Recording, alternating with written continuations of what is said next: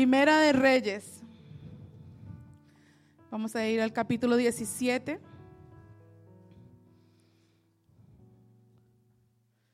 Voy a poner esto aquí porque ya me había enredado. Amén. Primera de Reyes 17. Vamos a leer del versículo 17.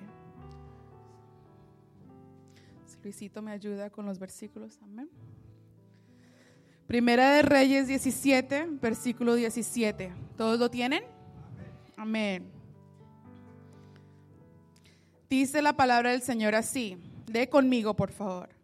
Después de estas cosas, aconteció que cayó enfermo el hijo de la ama de casa y la enfermedad fue tan grave que ¿cómo quedó el niño? Que no quedó en él aliento. Amén. ¿Puedes tomar tu asiento en esta mañana? Si yo le diera un título a lo que voy a conversar en esta mañana, le puedes poner el aliento que da vida. Amén. Vamos a hablar del aliento que da vida. Amén. Y yo siempre le doy gracias al pastor por permitirme oportunidades como esta. Cuando el pastor no está, todos como que, ¡Ah! ¿Qué vamos a hacer? ¿Verdad? Pero el Señor nos está equipando. Amén. Porque esta es una iglesia pequeña en este momento, pero algún día seremos un pueblo muy grande. Así que tú estás ahí sentadito muy cómodo y de pronto uno de estos días te va a tocar a ti pararte, hablar la palabra. Amén. Así que prepara tu corazón. Yo le doy gracias al Señor por el equipo que tenemos, ¿verdad? Porque no importa si está el pastor o no está el pastor, todo funciona y así que le doy gracias al Señor por ese equipo tan lindo que nos ha dado. Amén. Así que en esta mañana quiero compartirte un poquito acerca del aliento que da vida, el aliento de vida. Amén. En este pasaje estamos viendo un poquito de la vida de Elías. Yo sé que hemos hablado de Elías, hemos hablado de Eliseo. Elías, el gran profeta de Dios, es el que está, vemos un poquito de la vida, de lo que estaba pasando en la vida de Elías en este momento. Elías había decretado una palabra de sequía, les voy a poner un poquito de contexto para que sepan dónde estamos en la palabra.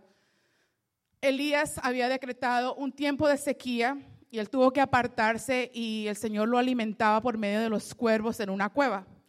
Pero en un momento el Señor le dice, ok, párate de la cueva y ven a un lugar que se llama Sarepta. Y en Sarepta va a haber una señora, una viuda, la cual yo voy a poner en tu camino y ella te va a ayudar, ella te va a alimentar. Y esa es la viuda con la cual Elías se encuentra.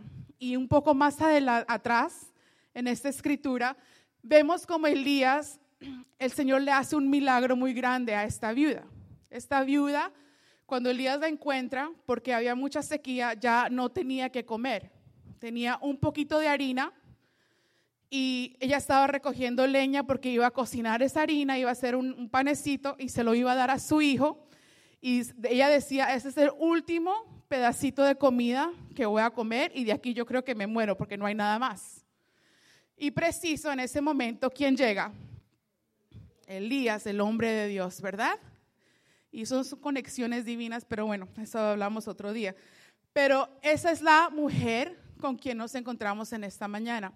Es una viuda que tiene un hijo y el profeta Elías viene a habitar con ella y hace el milagro de la comida, se multiplica la harina y hay suficiente para él. Pero él está habitando con ella en ese momento. ¿Y qué pasa?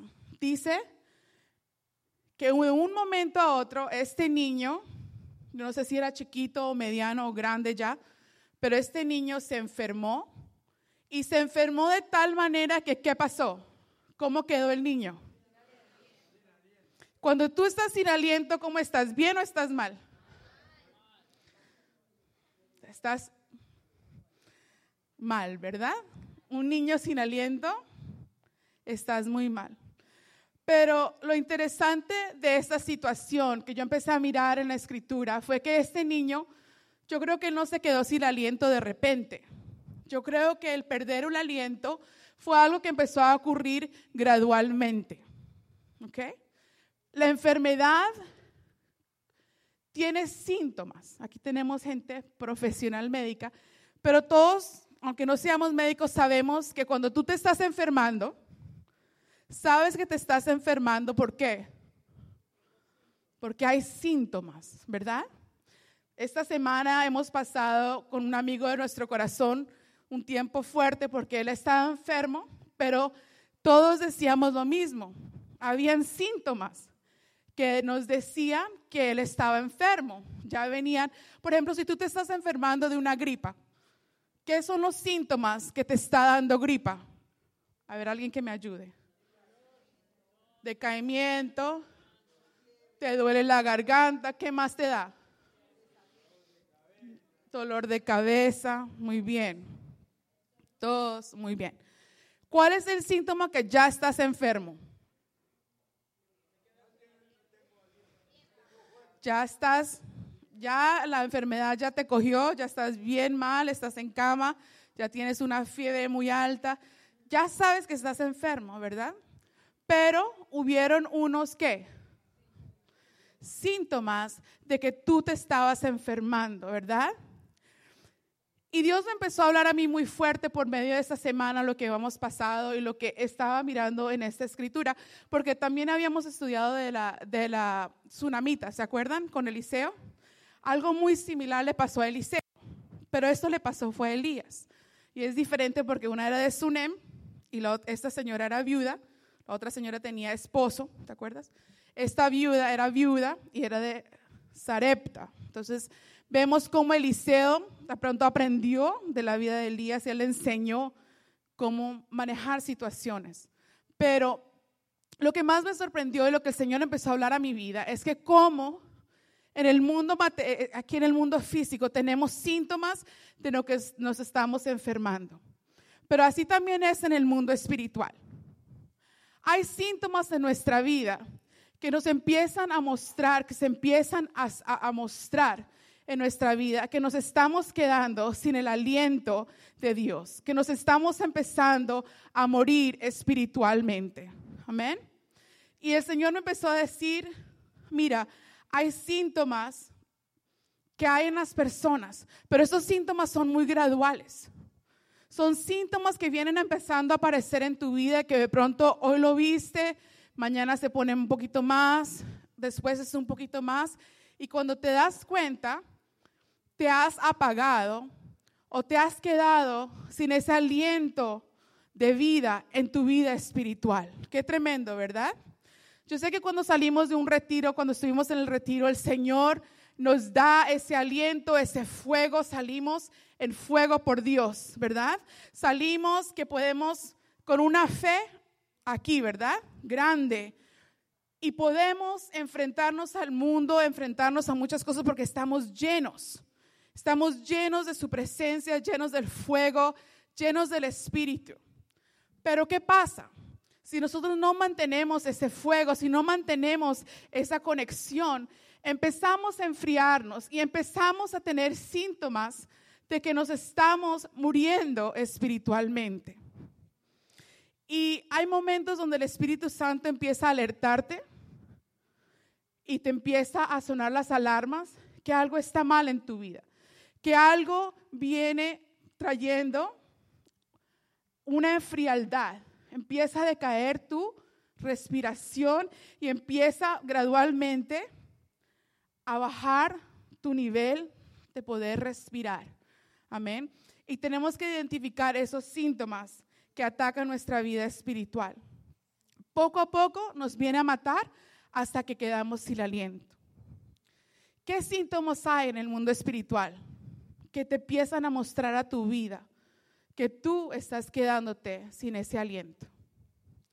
A veces empezamos a escuchar más la duda que las promesas de Dios. Una vez más salimos de fuego y luego sí creemos, Señor, tú me has dicho y confieso y estás seguro lo que el Señor te dice, pero cuando empiezas a enfriarte, empieza a apagarse ese fuego, ese aliento, empiezas una vez más a escuchar al reporte médico que a la palabra de Dios. ¿Qué otro síntoma hay? Dejamos de orar. Ya no nos gusta la oración. O si oramos es solamente por un momento y oramos de una manera que es como por compromiso y rápido para salir del paso. Y oramos de una manera como si para pedir solamente, ¿verdad? Decimos, Señor, es como si Dios fuera Santa Claus. Traemos la lista bien larga y decimos, Señor, necesito esto y quiero esto y esto y esto y esto y esto y esto y esto y esto y esto, Señor, y como como si él fuera Santa Claus, y eso no es oración. Y salimos de ese momento de tres minutos, que no dura más, y decimos, wow, tremendo tiempo de oración, qué bendición, gracias Señor por ese tiempo de oración. ¿Verdad? O como, como dice mi tía, tenemos un tiempo donde Señor, dame, dame, bendíceme, hazme, lávame, planchame. No, eso no es oración, ¿verdad? Eso no es oración. ¿Qué otro síntoma hay? Permitimos cosas en nuestra vida, somos permisivos con el pecado. Permitimos influencias de las personas a nuestro alrededor que de pronto antes no las permitíamos. Y entonces ahí empezamos a ver cómo empieza a decaer, cómo empieza a bajar ese sistema inmunológico espiritual y permite que la enfermedad empiece a entrar a tu vida de una manera que te deja sin. Amén. No leemos la Biblia. Antes teníamos ese deseo por hablar, mirar las escrituras y teníamos hambre de escudriñar la palabra. Pero ahora bueno, hay que hacer el devocional porque el pastor lo mandó. Pero si no, no hubiéramos, no tenemos ese deseo de entrar en la palabra. Yo no sé si te estás identificando en esta mañana con lo que el Señor está hablando, pero si lo estás escuchando y dices, Señor, de pronto yo soy, tengo estos síntomas, no te preocupes, amén, porque el Señor viene a dar un soplo de vida en este lugar, en esta mañana, amén. Pero hay muchos que estamos así, enfermos espiritualmente enfermos y esta enfermedad empieza a afectar nuestra vida. Y al no cuidar estos síntomas, este niño se empezó a enfermar y ¿qué le pasó? ¿Cómo quedó? Sin aliento. Leamos el versículo 18, mira lo que dice. Primera de Reyes 17, 18, mira lo que dice. Y ella, la mujer, le dijo a Elías, ¿qué tengo yo contigo, varón de Dios? ¿Has venido a mí para traer a memoria mis iniquidades y ver hacer morir a mi hijo? Y él le dijo, dame acá tu hijo. Entonces él lo tomó de su regazo y lo llevó al aposento donde él estaba y lo puso sobre su cama. Verso 20 dice, y clamando a Jehová dijo, Jehová Dios mío, y a la viuda en cuya casa estoy hospedado has afligido, haciéndole morir su hijo. Y se tendió sobre el niño tres veces y clamó a Jehová. Amén. Veo en estos versículos como el Señor nos quiere mostrar qué pasa cuando hay una muerte espiritual en tu vida. Cuando Adán y Eva estuvieron en el huerto del Edén, el Señor les dijo, pueden comer de cualquier árbol, ¿verdad? Pero había un árbol del cual ellos no podían comer. El Señor les dijo, este no. Todos los demás sí, este no. Y cuando desobedecieron, ¿qué pasó? Hubo una muerte espiritual en sus vidas que vimos con el pastor la semana pasada, todo lo que ocurrió y todo la maldición que pasó hasta el día de hoy en nuestras vidas por esa desobediencia, porque hubo una muerte espiritual. Porque cuando hay una muerte espiritual, eso significa que se crea una barrera, se levanta una barrera en lo que, entre lo que yo soy y quién Dios es. ¿Ok? Eso es lo que es una muerte espiritual. Hay una separación muy grande entre lo que yo soy y de quién Dios es. Y hay una división, una separación. Y cuando hay muerte espiritual, ya no eres sensible a lo que Dios te quiere hablar. Cuando empiezas a morir espiritualmente, ya no escuchas la voz de Dios para buscar su dirección. Ya no, ya no puedes entrar en un tiempo de oración donde te puedes conectar con la presencia de Dios. Empieza a levantarse esa división, una pared entre quien Dios es y tú, quien tú eres. Y se vuelve muy difícil entrar en esa comunión con el Espíritu Santo. Yo no sé si les ha pasado, pero a mí me ha pasado donde yo he permitido ciertas cosas y siento esa barrera. no quiero, no quiero leer, me da pereza, no quiero hacer las cosas. Y hay una desconexión entre mi espíritu y el espíritu de Dios. No escucho las promesas. Ya mi fe empieza a decaer. Y aunque aquí recibimos palabra de Dios todos los domingos y la podemos tomar para nuestra vida como esa vitamina espiritual, ya nos, no nos hace efecto esa vitamina. Empecemos, empezamos una vez más a escuchar los reportes médicos. Empezamos una vez más a escuchar lo que dice las circunstancias, lo que dice las noticias, lo que dice el banco. ¿Sí o no? Y ahí te puedes estar dando cuenta que tu nivel espiritual está decayendo a un momento donde puedes quedar sin aliento y en un tiempo donde la presencia de Dios no habita contigo, no está en tu vida. Y el enemigo anhela que tú estés aquí bien sentado, pero que tu espíritu se esté muriendo por dentro, porque no tienes esa conexión con el Espíritu Santo, porque en ti no hay ese aliento de vida del Espíritu Santo que tiene que ser a diario para poder vivir. Amén. Y en esta mañana el Espíritu Santo está aquí para que te, te despiertes, para que anheles una vez más conectarte a esa presencia de Dios. El domingo pasado el pastor hablaba de las ovejas, ¿se acuerdan? ¿Y cuáles eran las cualidades de esas ovejas? Un repasito de la semana pasada. Las ovejas podían oír la voz, luego ¿qué hacían? Seguían la voz del pastor y tercero, conocían la voz, ¿verdad? Pero cuando hay una muerte espiritual que empieza a entrar a tu vida, tú empiezas a no escuchar. Qué peligro como oveja, el no escuchar la voz de tu pastor. No la voz del pastor, sino la voz del gran pastor de pastores que guía tu vida. Y empieza a desconectarte y una oveja sola que no escuche que la están llamando al redil queda por fuera y ¿quién la puede atacar? Tremendo, ¿verdad? Inmediatamente hay una barrera en que tú puedas escuchar la voz de Dios.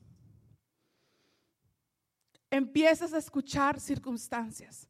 Pero esta mañana el Señor me habló y aquí iba a haber un aliento de vida. El Espíritu Santo en esta mañana, Él quiere soplar sobre ti su aliento para que tú nunca más te enfríes, para que tú puedas en esta mañana aprender a detectar esos síntomas espirituales. Y cuando tú empiezas a sentir que vas de para un ladito, empiezas a enfocarte una vez más en conectarte con el Espíritu Santo. Amén. Démosle un aplauso al Señor en esta mañana. Amén. ¿A cuánto les gusta dormir? Amén. Qué delicia, ¿verdad? Bueno. ¿A cuántos les toca poner cinco alarmas en la mañana para poder despertar? Bueno, sean honestos, es ok, es ok. ¿Cuántos se levantan en la primera alarma?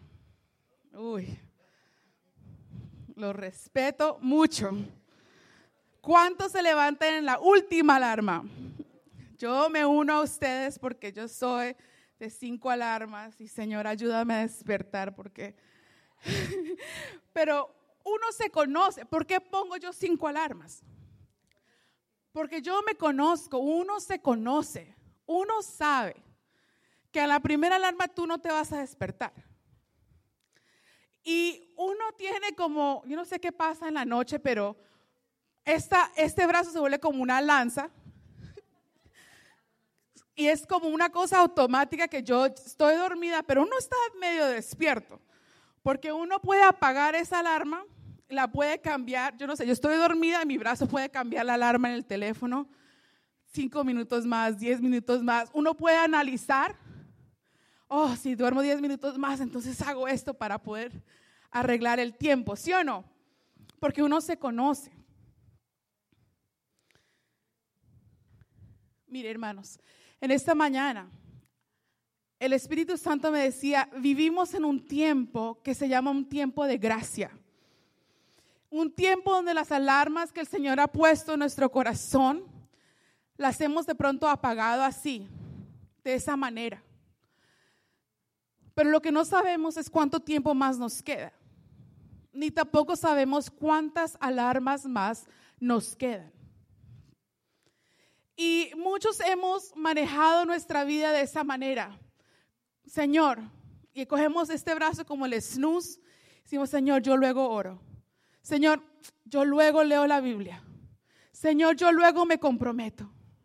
Señor, yo después me comprometo a ofrendar y a dar para ti. Y hacemos este movimiento en el mundo espiritual en donde apagamos las alarmas internas que el Espíritu Santo ha puesto en nuestra vida. Y el Señor me hablaba de esta manera, así como apagamos la alarma, así hacemos las cosas en, en la vida espiritual. Yo hago después, Señor, lo que tú me mandaste a hacer. ¿Qué estás haciendo con lo que el Señor te mandó a hacer? Lo tienes en snooze, lo tienes on hold, pero el tiempo es corto. No sabemos cuándo se acaba la oportunidad de tener esas alarmas. Y en esta mañana tenemos que despertar. Quiero que me acompañes al libro de Isaías un momento, Isaías 52. El Señor hablaba a mi corazón acerca de eso y dije, Señor, wow, Padre Santo, tenemos que despertar. Y quiero que leas conmigo lo que dice el profeta Isaías.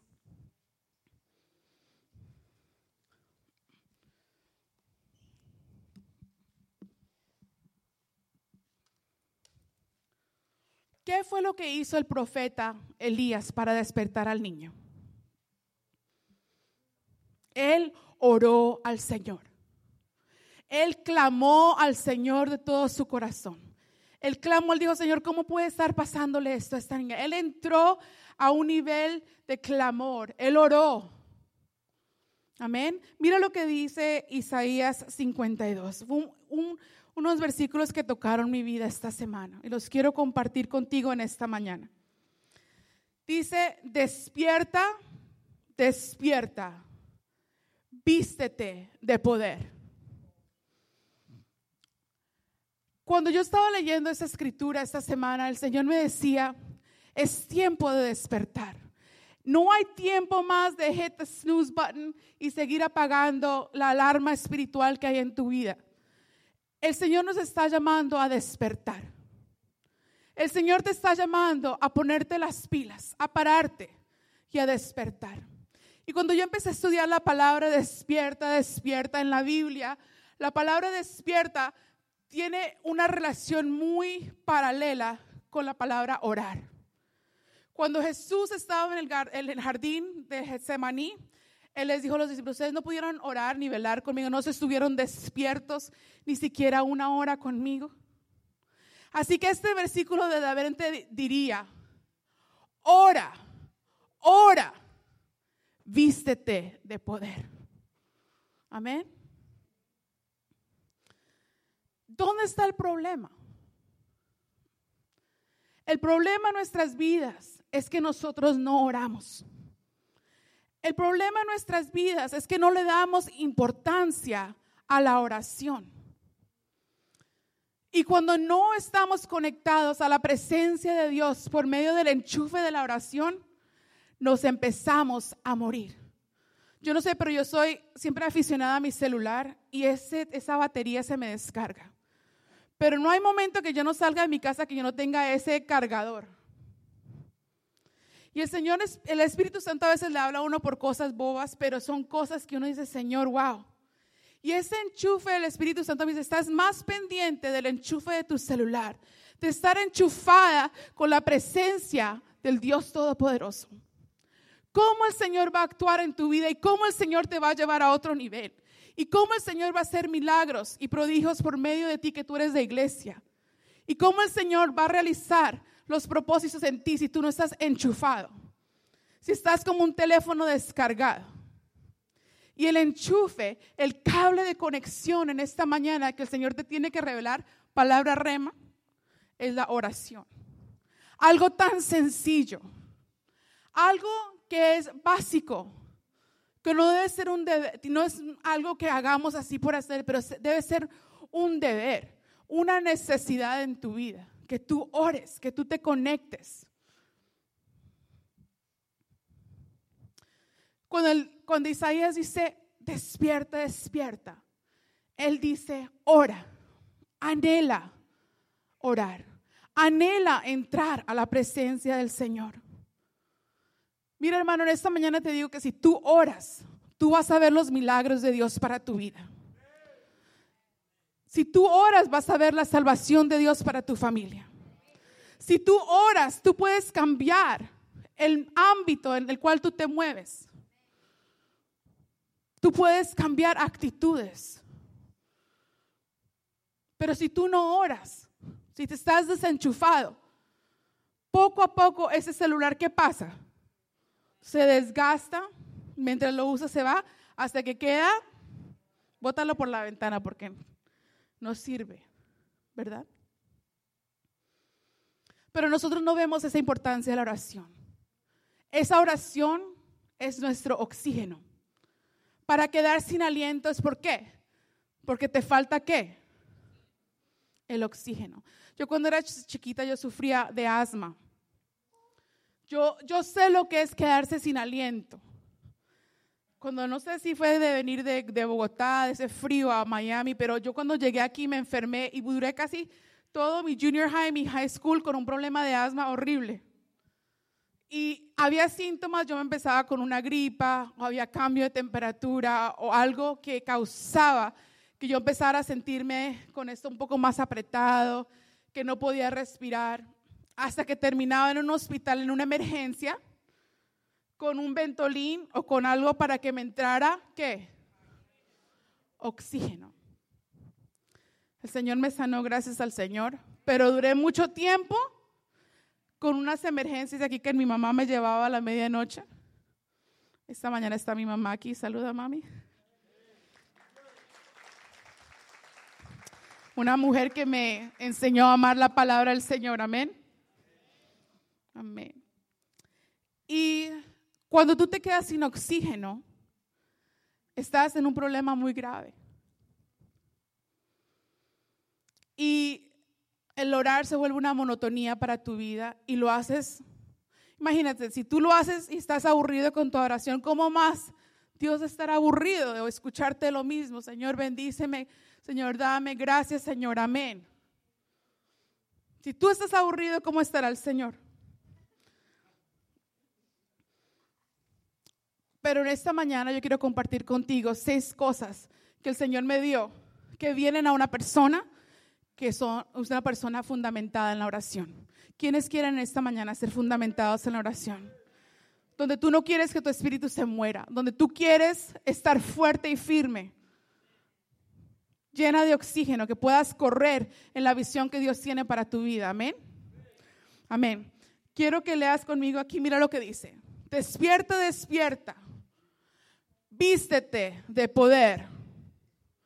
En, la, en mi Biblia dice, vístete, clothe yourself with strength, vístete de fuerza, vístete de fortaleza. Es que que escribas esta palabra.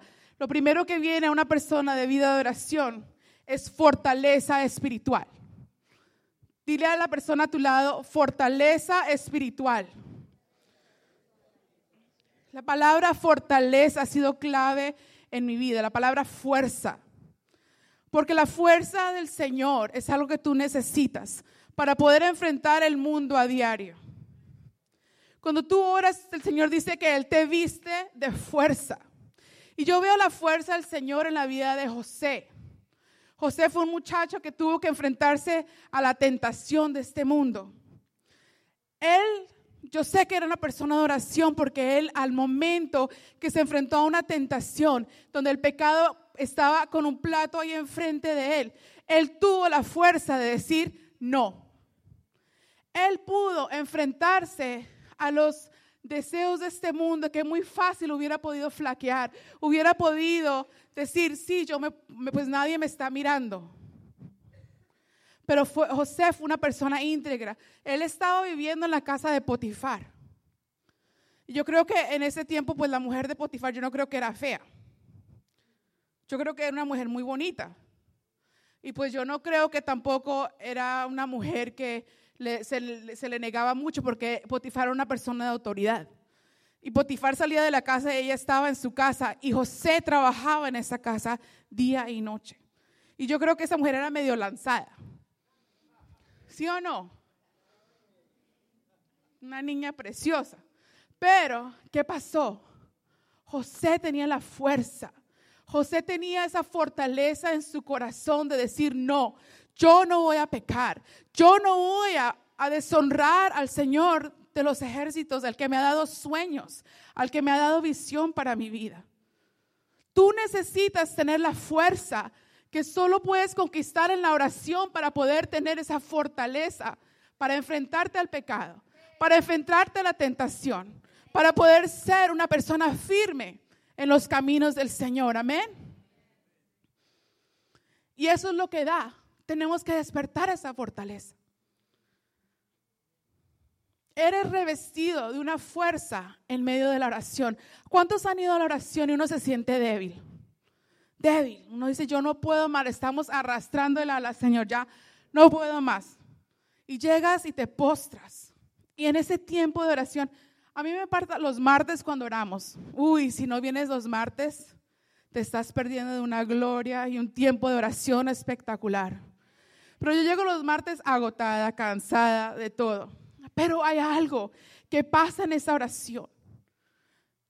Yo me siento que recobro fuerzas. Yo siento que el Espíritu Santo me da aliento, me da fortaleza, me llena una vez de, otra vez de, de might, de fuerza.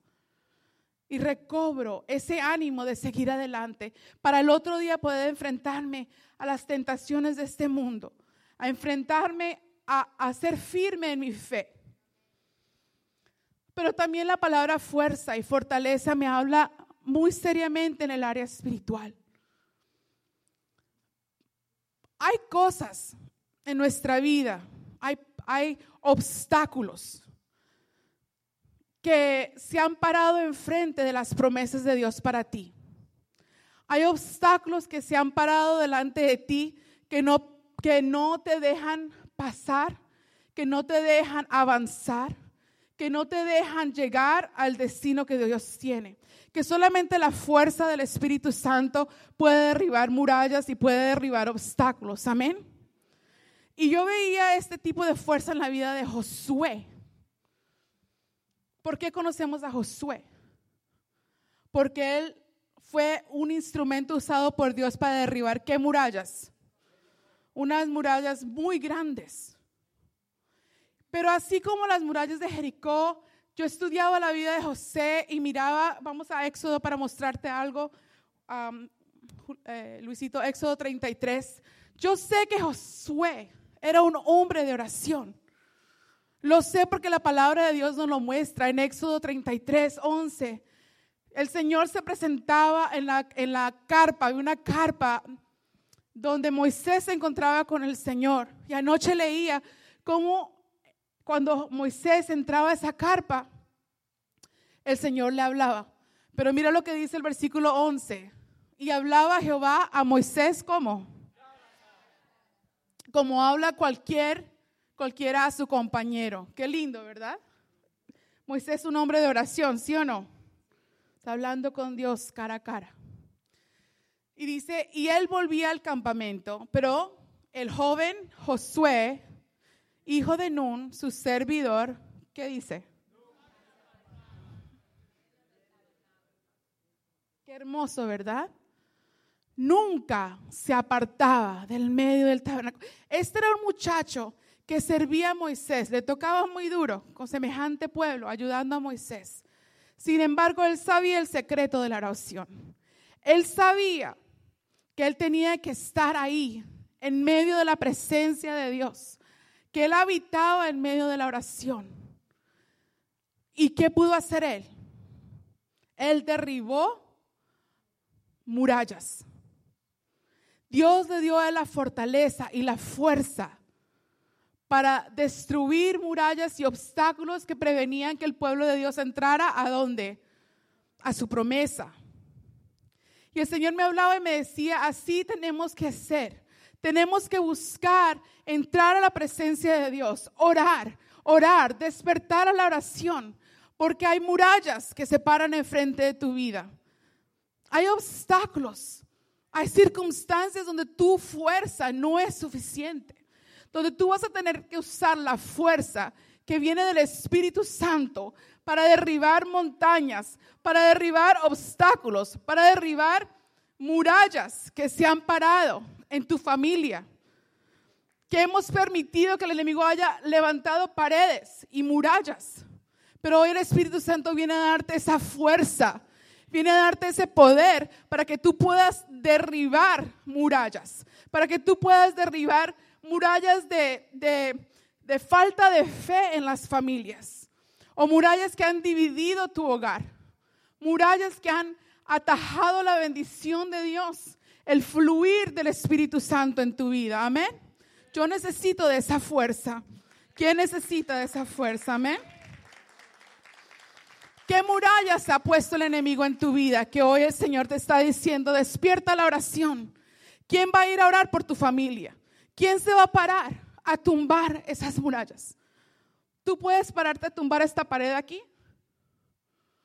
Necesitas un bulldozer. Pues en esta mañana el Espíritu Santo te da el bulldozer. Si tú te acercas a Él en oración, si tú entras a ese lugar a buscar la fuerza del Espíritu Santo para que puedas derribar todo lo que el enemigo quiere traer para poner obstáculos en tu vida. Amén. El Señor nos da un ejemplo de la oración. Jesús le dijo a los discípulos, mira a este hombre que se para y entra a la iglesia y está en la sinagoga, uno de esos fariseos que llegó a orar. Y él se paró así con palabras súper grandes, muy elocuente. Y él decía, Señor, gracias porque yo soy justo y porque yo oro y porque yo, Señor, doy las ofrendas y todo. Pero el Señor Jesús les hizo un paralelo y les mostró un hombre muy sencillo, un pecador que entró. Y él entró, él entró muy humillado. Él llegó y se postró. Y ahí en silencio él derramó su corazón delante del Señor. Y él le dijo, Señor, yo soy un pecador. Yo en mis fuerzas yo no puedo. Yo soy débil. ¿Quién fue justificado por medio de esa oración? La persona que se acercó a Dios por medio de oración, con un corazón humillado, un corazón contrito, un corazón que dice, Señor, yo me equivoco, yo soy humano, tengo muchos defectos, no tengo tu fuerza, Señor, pero si yo me acerco a ti, si yo me acerco al Todopoderoso. ¿Qué te da el Todopoderoso? Poder, fuerza. Amén. Y eso es así es como quiere que el Señor te acerques en esta mañana a su presencia, por medio de la oración, con un corazón que dice, Señor, en mi fuerza yo no puedo. En mi fuerza yo voy a fracasar. Pero Señor, si tú me revistes de tu fuerza, si tú me revistes de poder, yo voy a poder derribar las acechanzas del enemigo. Mira lo que dice Efesios 6. Porque necesitamos la fortaleza de Dios. Mira lo que dice. Por lo demás, hermanos míos, ¿qué?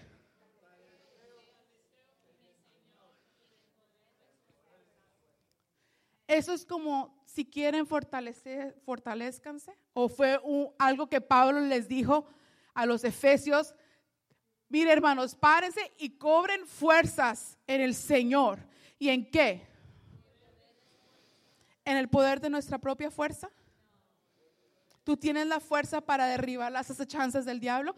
Porque este versículo se encuentra en una, en una, en una palabra específica para la guerra espiritual. Entonces, después empieza a hablar acerca de la armadura de Dios. Pero no puedes hacer ninguna guerra espiritual, ni puedes orar por tu familia, ni puedes derribar las acechanzas del enemigo si primero qué? Si no te fortaleces. ¿Y cómo viene esa fortaleza? Ora, ora, despierta, despierta, vístete de fuerza, vístete de fuerza y Él te da una vestidura del poder de su fuerza. Amén. Gracias Señor. Démosle un aplauso al Espíritu Santo.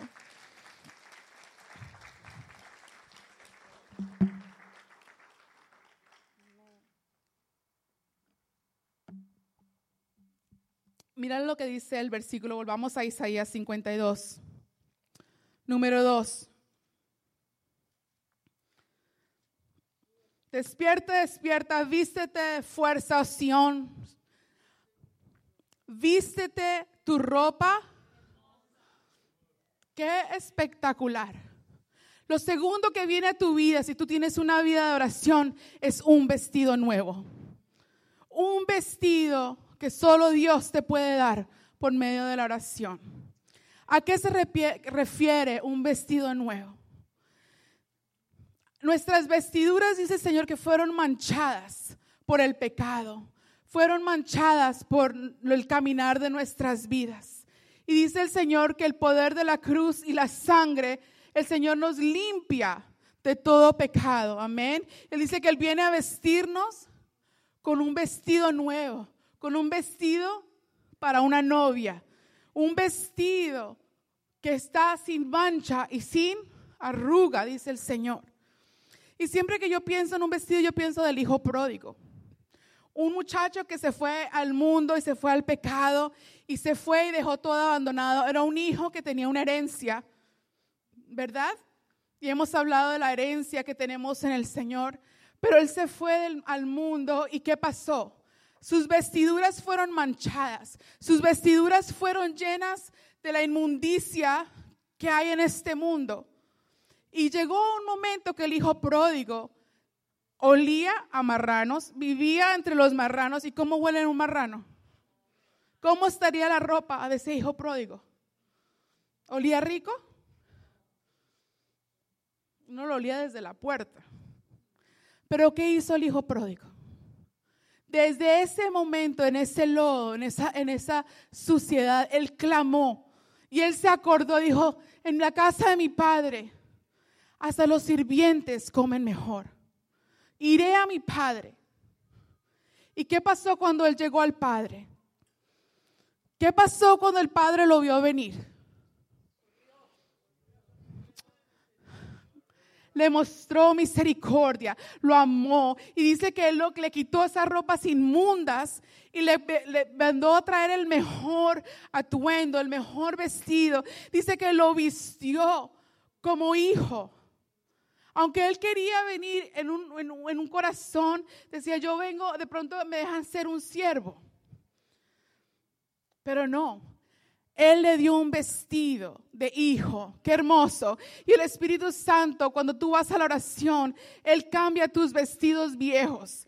Él quita de tu vida esa suciedad que el mundo ha puesto. Y Él pone en ti un traje nuevo, un traje de gala, algo limpio. El Padre le dice, yo traigo las mejores ropas para ti.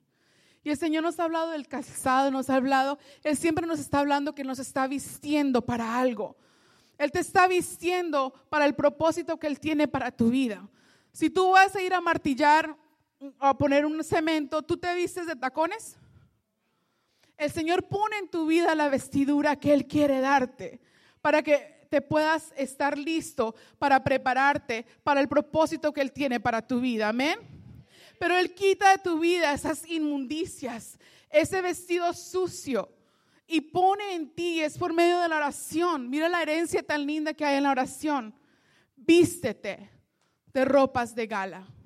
Porque el enemigo viene a acusarnos. Oh, el enemigo es un experto en acusarnos en lo que hicimos del pasado.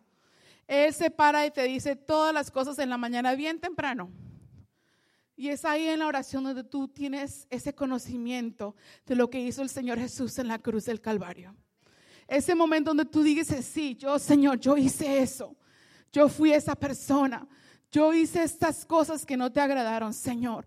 Pero cuando yo me acerco por medio de la oración a la cruz, yo me veo lavada por la sangre del Cordero.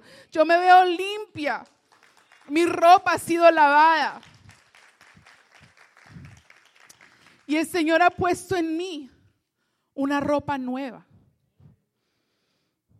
El enemigo no quiere que tú confieses quién tú eres, que tú eres un hijo.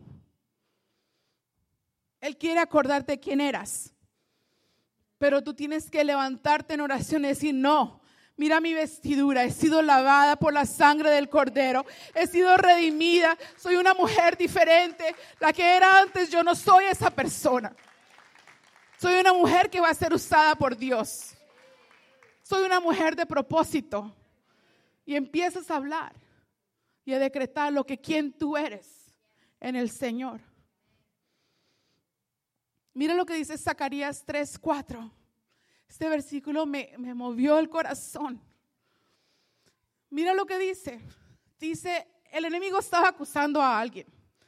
El enemigo lo estaba acusando delante de la presencia del Señor. Dice, y habló el ángel y mandó a los que estaban delante de él diciendo, ¿qué dice? Que es viles, sucias, horribles. ¿Y qué dijo? Y a él le dijo, mira, que he quitado de ti qué? y te he hecho vestir como. ¿A quien el Señor ha levantado hoy con ropas de gala? Ya no tienes ropas viles. No dejes que el enemigo te venga a traer esas ropas viles y que tú te levantes en la mañana y cojas de tu closet las ropas viles. No, bótalas. Levántate y vístete de gala, porque eres rey y sacerdote. Has sido llamado para este tiempo para traer la gloria de Dios a esta tierra. Eres portador de la gloria de Dios. Tienes que saber eso. Y tienes que despertar la oración para que puedas ser revestido de ropas hermosas. A mí me encanta la ropa hermosa. ¿A quién no le gusta? Bueno, el Señor tiene un closet para ti. Búscalo. Búscalo en la oración. Amén. Amén. Número tres. Volvamos otra vez a Isaías, por favor. Vístete de poder, vístete de ropas hermosas, porque nunca más vendrá a entrar por tus puertas gente impura que no teme a Dios.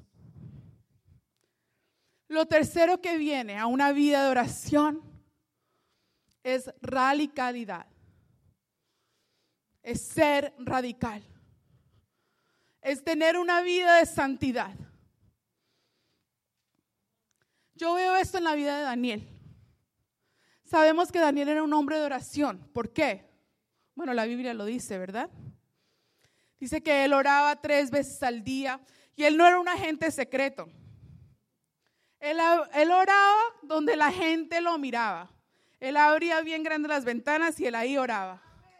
¿Verdad? Era un hombre de oración. Pero Daniel estaba en una situación difícil porque él era verdaderamente era un esclavo. Era un muchacho que había sido llevado de su tierra y lo habían llevado cautivo a Babilonia. Él no estaba en una situación muy fácil. Él era uno de los principales que habían escogido para estar en el palacio y aprender las, las, las maneras de Babilonia, de ser estudiado. Y Dios le daba gracia y sabiduría, pero era porque era un hombre de oración. Pero su vida nos muestra que esa oración nos llevaba a ser una persona radical, una persona que no se contaminaba con las cosas a su alrededor, una persona que no era permisivo con el pecado, una persona que vivía una vida recta delante del Señor. Y aunque era cautivo, y aunque tenía que hacer las cosas como decían los babilonios, la gente de Babilonia, perdón si no se dice así, pero él decidió, dice la palabra decidió, él decidió no contaminarse con las maneras como ellos vivían. Tremendo, ¿verdad? El poder que te da la oración, el ser recto, el ser una persona que aunque había un decreto de muerte, te iban a lanzar a los leones, salir por el periódico de Babilonia. Si tú oras, te van a tirar a los leones. Qué tremendo. Pero la fe de Daniel estaba fundamentada sobre algo que era más grande que los leones de Babilonia. La fe de Daniel estaba fundamentado sobre la, la oración. Él oraba, él se postraba, no le importaba qué decreto había, no le importaba qué era la consecuencia. Él oraba al Señor. Él clamaba y eso lo mantuvo. Aunque estaba en un lugar de perdición, estaba en un lugar que no había nada santo ni de Dios en ese lugar. Yo creo que él trabajaba en un club de South Beach. Porque así era Babilonia. A él le tocaba servir en un club de South Beach. Sin embargo, este lugar nunca lo influenció a él. Él nunca se quitó sus vestidos de gala. Él nunca se comprometió. ¿Y por qué? Porque era una persona que oraba. Era una persona que no tocaba lo impuro, no tocaba lo inmundo. Nunca entrará por tu puerta gente impura que no teme a Dios. Eso entra a ser parte del ADN de tu vida, esa radicalidad. Amén. Ese es el fundamento. Tú tienes que saber en quién tú has creído. Tu fe tiene que estar bien, tú tienes que estar bien parado en tu fe. En Jesús. Porque el, el mundo te quiere jalar. El mundo te quiere ensuciar. El mundo te quiere llevar a que seas parte del montón. Pero ese no era Daniel. ¿Por qué? Porque él despertó a la oración. Él despertó a esa conexión con el Espíritu Santo. Él sabía que si él no oraba, él perecía entre el pueblo babilónico. Y Dios dice que a él le reveló los secretos. Dios le daba a él visión, le daba secretos del reino, secretos para gobierno. Y yo quiero esos secretos. Yo quiero los secretos que el Señor le soltaba a Daniel. Él pudo influenciar su medio ambiente, su ámbito, por medio de su oración. Amén. Mira lo que dice Isaías. ¿En qué número vamos? Número cuatro. Tremendo. Todo lo que hay en esa escritura dice, sacúdete del polvo. Wow, ¿verdad? La semana pasada hablamos de esto. Y el Señor me decía, una persona de oración no es una persona que vive ni en miseria ni en pobreza. Sacúdete del polvo. El Señor te saca del polvo de la tierra para formar en ti su espíritu, para formar en ti tu carácter. ¿Por qué? Porque Él tiene propósito para tu vida. Y hablábamos la semana pasada, el pastor compartía cómo el enemigo viene a matar, robar y destruir. Y cómo el enemigo ha querido venir a destruir las finanzas del pueblo de Dios. Y cómo viene a traer sobre nosotros ese afán de las riquezas de este mundo, ¿verdad? Y cómo los espinos y los cardos fueron maldición sobre la tierra, del polvo de la tierra, para que nosotros no tuviéramos esa vida abundante. Muy bien, Elizabeth, ya se aprendió esa lección. Amén. Pero ¿qué pasó? Cuando tú eres una persona de oración, tú le llevas al Señor tu preocupación sobre las finanzas. Tú le llevas al Señor esos espinos, esos cardos, esa falta de fructificación que hay en tu vida. Y el Señor dice, mi pueblo no habitará en polvo. El Señor nos lleva y nos saca del polvo y nos dice, yo tengo para ti una vida abundante, una vida donde yo seré tu sustento, una vida donde tú vas a creer en mí. Jehová Jireh, tu proveedor. Amén. Mira, eso es la promesa que hay. El Señor ya ha roto esa maldición. Dice que Él llevó sobre su cabeza qué?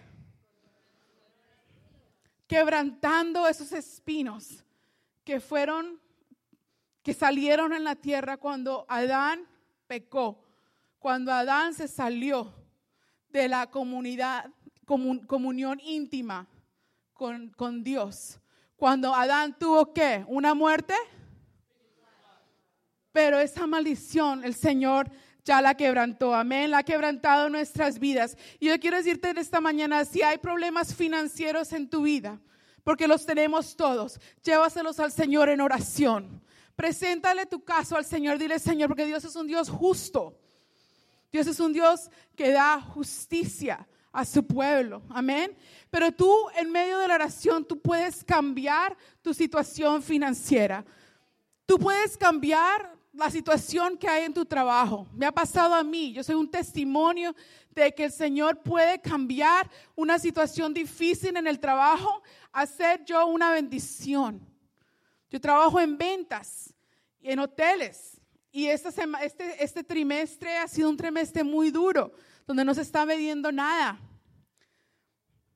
Y de todos los vendedores, ¿quién fue la única que pudo hacer sus metas? Pero ¿por qué? ¿Por qué? Porque hubo un momento de ansiedad y hubo un momento donde dije, Señor, aquí nos van a votar a todos del trabajo. Porque si no cumplimos las metas, ¿qué pasa? Pues hay problemas. Y yo tuve que llevarle eso al Señor en oración. Yo dije, Señor, yo llamo a mi mamá, yo llamo a mi tía, yo digo, Señor, vamos a orar. Y empezamos a orar, empezamos a orar. Y el Señor cambia, cambia las actitudes, cambia el corazón. Señor, cambia esa situación. Y el Señor del polvo te levanta y te hace sentar en lugares. Amén, amén. Dios es fiel en tus finanzas. Dios es fiel en tu trabajo. Pero Él es tu sustento. Él es tu proveedor. Amén. Hay que nacer a la oración. ¿Sí o no? Amén. Número cinco. Hay tanto en estas, estas escrituras, tan pequeñita, pero hay tanto que si tú llegas a captar lo que es el secreto de la oración, el enemigo no te puede hacer frente. Amén. Amén. Número cinco, mira lo que dice. Uno, dos. Uh, Luisito, ¿me cambias al dos, please? Dice 52, Ya, bueno, voy a leerlos aquí. Sacúdete del polvo, amén. Dice, levántate y siéntate, Jerusalén. Levántate y siéntate. Qué hermoso. Qué hermoso, hermoso. La oración te lleva a conocer el lugar de autoridad que el Señor te ha dado. Cuando tú entras a orar, el Señor te levanta, pero dice que Él te sienta a un lugar de autoridad. Es importante entender quién tú eres en Dios. Es importante entender que tú eres hijo, hija de Dios. Y por tanto, hijo, heredero, coheredero con Cristo. Tú no eres un siervo como el hijo pródigo que dijo, yo me acerco al Padre, de pronto me deja servir en su casa. No. ¿Qué hizo el Padre? Lo restituyó como hijo. Y dice que lo sentó en la mesa y puso sobre él un anillo. El anillo representa esa autoridad que es delegada. Y yo en esta mañana vengo a decirte que la oración el Señor empieza a revelarte la autoridad que tú tienes en tu palabra.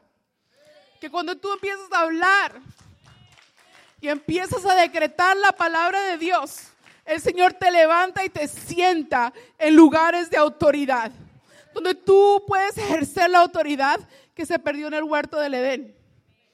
Pero que Dios restituye la autoridad en tu palabra cuando empiezas a confesar la palabra de Dios, cuando empiezas a decretar la voluntad de Dios para, para este mundo, venga tu reino, venga, hágase tu voluntad en la tierra así como es en el cielo. El Señor empieza a darte una autoridad en la palabra, autoridad en la oración, autoridad que mueve el ámbito espiritual, una autoridad donde tú entras y entra la hija de Dios no entra cualquiera. Cuando tú entras a la entrevista, entra la hija de Dios. Entra una persona que ha sido destinada para gobernar, destinada para tener autoridad, destinada para gobernar sobre las cosas de este mundo. Porque esa fue la autoridad que se perdió en el huerto del Edén. El Señor le dijo, gobierna, sé el mayordomo de todo esto. Y hemos perdido eso. Pero el Señor viene a darte autoridad por medio de la oración, para que tú decretes la palabra, para que tú creas vida, para que tú ates y desates. Amén. ¿Alguien está captando eso esta mañana? el espíritu que habita en mí me hace tener esa autoridad sobre la enfermedad, sobre los demonios, sobre la tempestad, ¿verdad? Y me puedo sentar en un lugar, en otra en inglés dice be enthroned. Sit enthroned, siéntate como entrónate, toma ese dominio.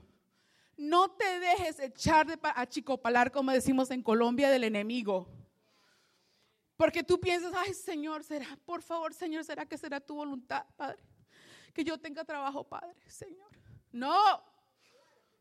Es su voluntad que tú vivas una vida abundante. Es su voluntad que tú te pares con autoridad y decretes la palabra. Pero nosotros no tomamos esa autoridad. Esperamos que el pastor me ore. Si el pastor me ora hoy, Señor, yo sé que tú abrirás la puerta. No.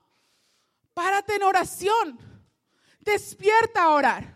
Y siéntate en autoridad. Esa es la promesa del Señor en Isaías. Te sentaré en un lugar, te levantaré y te sentaré en un lugar de autoridad. Amén. También el Señor me habla, el Salmo 23 dice, tú aderezas mesas delante de mí. Él nos hace sentar a comer en frente de nuestros angustiadores. Eso habla a mi corazón acerca de la paz, en donde el Señor nos hace sentar en un lugar de tranquilidad, en un lugar de paz, en medio de la circunstancia más difícil. Es un lugar donde te puedes sentar, aunque el mundo se esté cayendo a tu alrededor, aunque se cayó la bolsa de valores, aunque quedaste sin trabajo, aunque te dieron el reporte de la enfermedad. Hay una tranquilidad y una paz en donde el Señor te hace sentar y que tú solo puedes encontrar en medio de la oración. Vienen circunstancias muy, muy difíciles a tu vida. Problemas muy grandes, problemas muy fuertes que te quitan la paz. Una noticia inesperada, una enfermedad muy grave.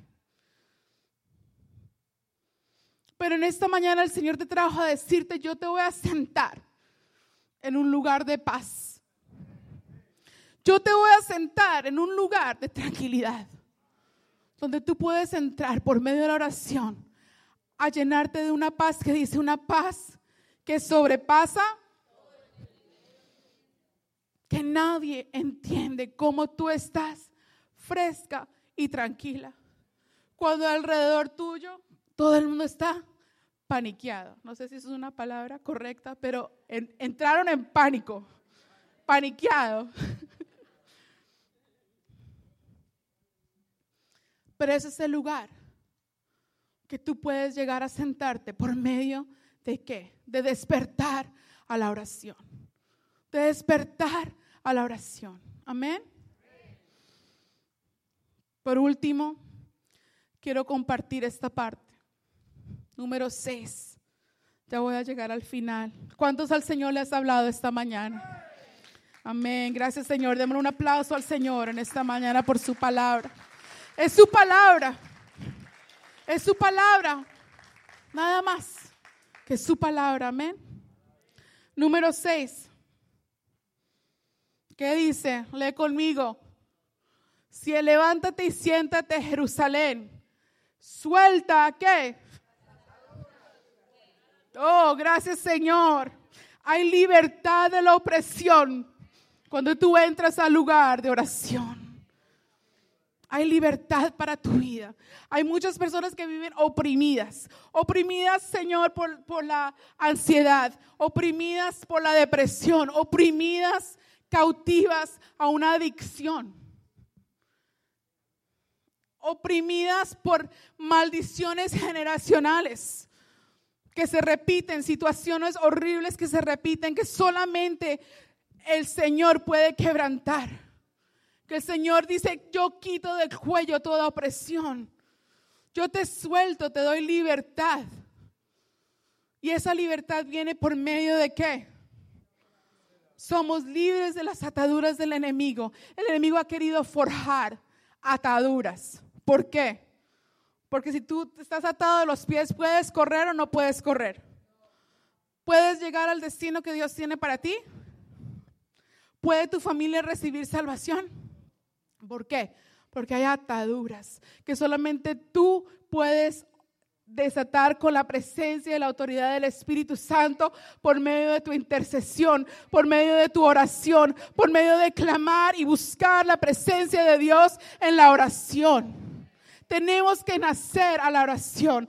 Si llegamos a entender la clave de la oración, podemos entender qué autoridad nos ha dado el Espíritu Santo para romper las ataduras del enemigo.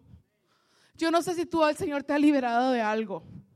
A mí el Señor me ha liberado de muchas cosas. Ya ha pasado que de pronto la liberación no es en un, en un encuentro, en un retiro, porque alguien me oró, pero es allá, cuando yo estoy orando, yo siento que el Señor sacó de mí algo, sacó de mí de pronto un enojo, una ira, algo que había dentro de mí. El Señor me saca a la luz, porque cuando nos acercamos al santo, lo que es oscuro tiene que salir.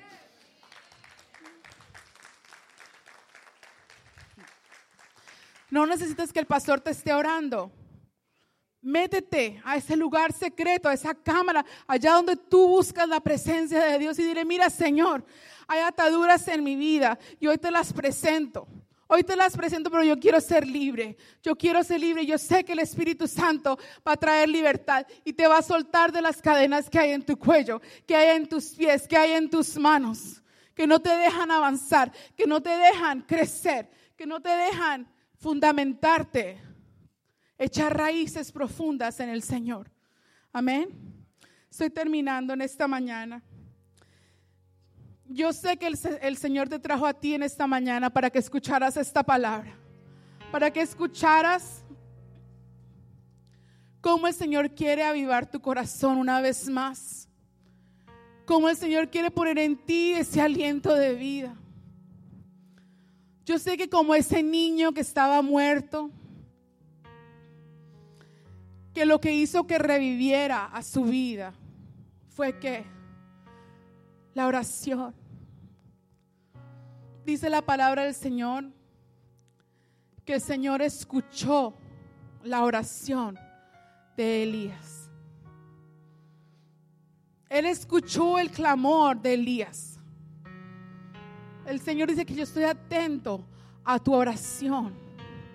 Él está solo esperando que tú vengas a su presencia, que tú vengas con ese corazón contrito, humillado, y que tú te acerques por medio de la oración a su presencia.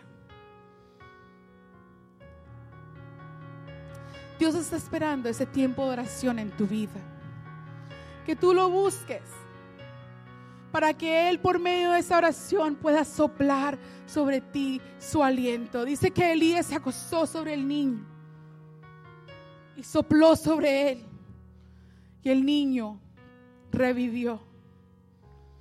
Él busca que nos postremos, que busquemos en Él las respuestas. ¿Por qué no hemos visto las cosas que el Señor nos ha prometido? ¿Por qué no hemos visto la salvación de nuestra familia? ¿Por qué no hemos visto esa vida abundante. Estamos, no es Dios, somos nosotros que tenemos que hacer algo para poder acercarnos. Y Él quiere que esta mañana tú nazcas otra vez a la oración, que otra vez tú busques su presencia como lo hacías antes, que tú busques conectarte a la presencia del Altísimo para que Él encuentre esa fortaleza. Yo siento que aquí hay muchas, yo quiero que inclines tu rostro en esta mañana. El Espíritu Santo está en este lugar.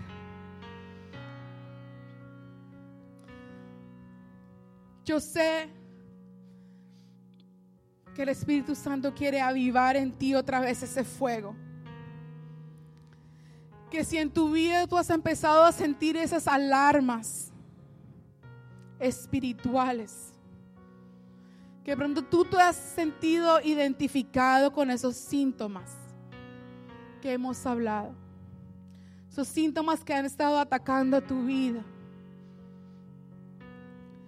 Que el Señor hoy viene a soplar sobre tu vida un aliento fresco, un soplo del Espíritu Santo es todo lo que necesitas. De pronto en esta mañana tú estás aquí sentado y estás sin fuerzas. Llegaste sin una fuerza. Y el Señor te ha estado hablando. Porque Él es tu fortaleza. Él quiere darte su fuerza. Tú no tienes que llevar esa carga. Dice, dame a mí tu carga. Yo la llevo por ti porque Él es tu fortaleza, Él es tu fuerza. Y en ataques espirituales donde tú vas a necesitar la fuerza del Espíritu Santo, porque viene el enemigo a, a crear obstáculos y barreras. Y solamente el fuego y el poder del Espíritu Santo van a poder derribar esas fortalezas del enemigo. Pero más grande es el que está contigo que quien está en el, mundo. De pronto en esta mañana tú estás aquí y has permitido que el enemigo ensucie tu ropa. Has permitido cosas que el enemigo ha venido a traer suciedad a tu vida. Pero no te preocupes. Porque entre más pecado, más abunda la gracia del Señor. Y Él está aquí en esta mañana para darte una ropa limpia, una ropa nueva, que te vistas de gala. O de pronto estás aquí en esta mañana y no has sido radical con las cosas de Dios. Has permitido cosas. Le has visto bueno al pecado. Has permitido cosas que de pronto en un pasado tú eras radical, pero ahora lo estás permitiendo en tu vida ya no eres tan sensible a ese Espíritu Santo diciéndote no, por esta área no, no vayas a este lugar, no estés en este lugar, no permitas esto. El enemigo ha venido a quitarte esa sensibilidad al Espíritu. Pero hoy el soplo del Espíritu Santo viene a llenar tu vida y a levantarte y a resucitar tu espíritu. Gracias Señor. Gracias Señor. La presencia del Señor está en este lugar. Habla con Él. Preséntate a Él. Entra por la oración. Ora. Ora en este momento al Señor. Oh Señor, tú estás aquí. Ora, ora al Señor.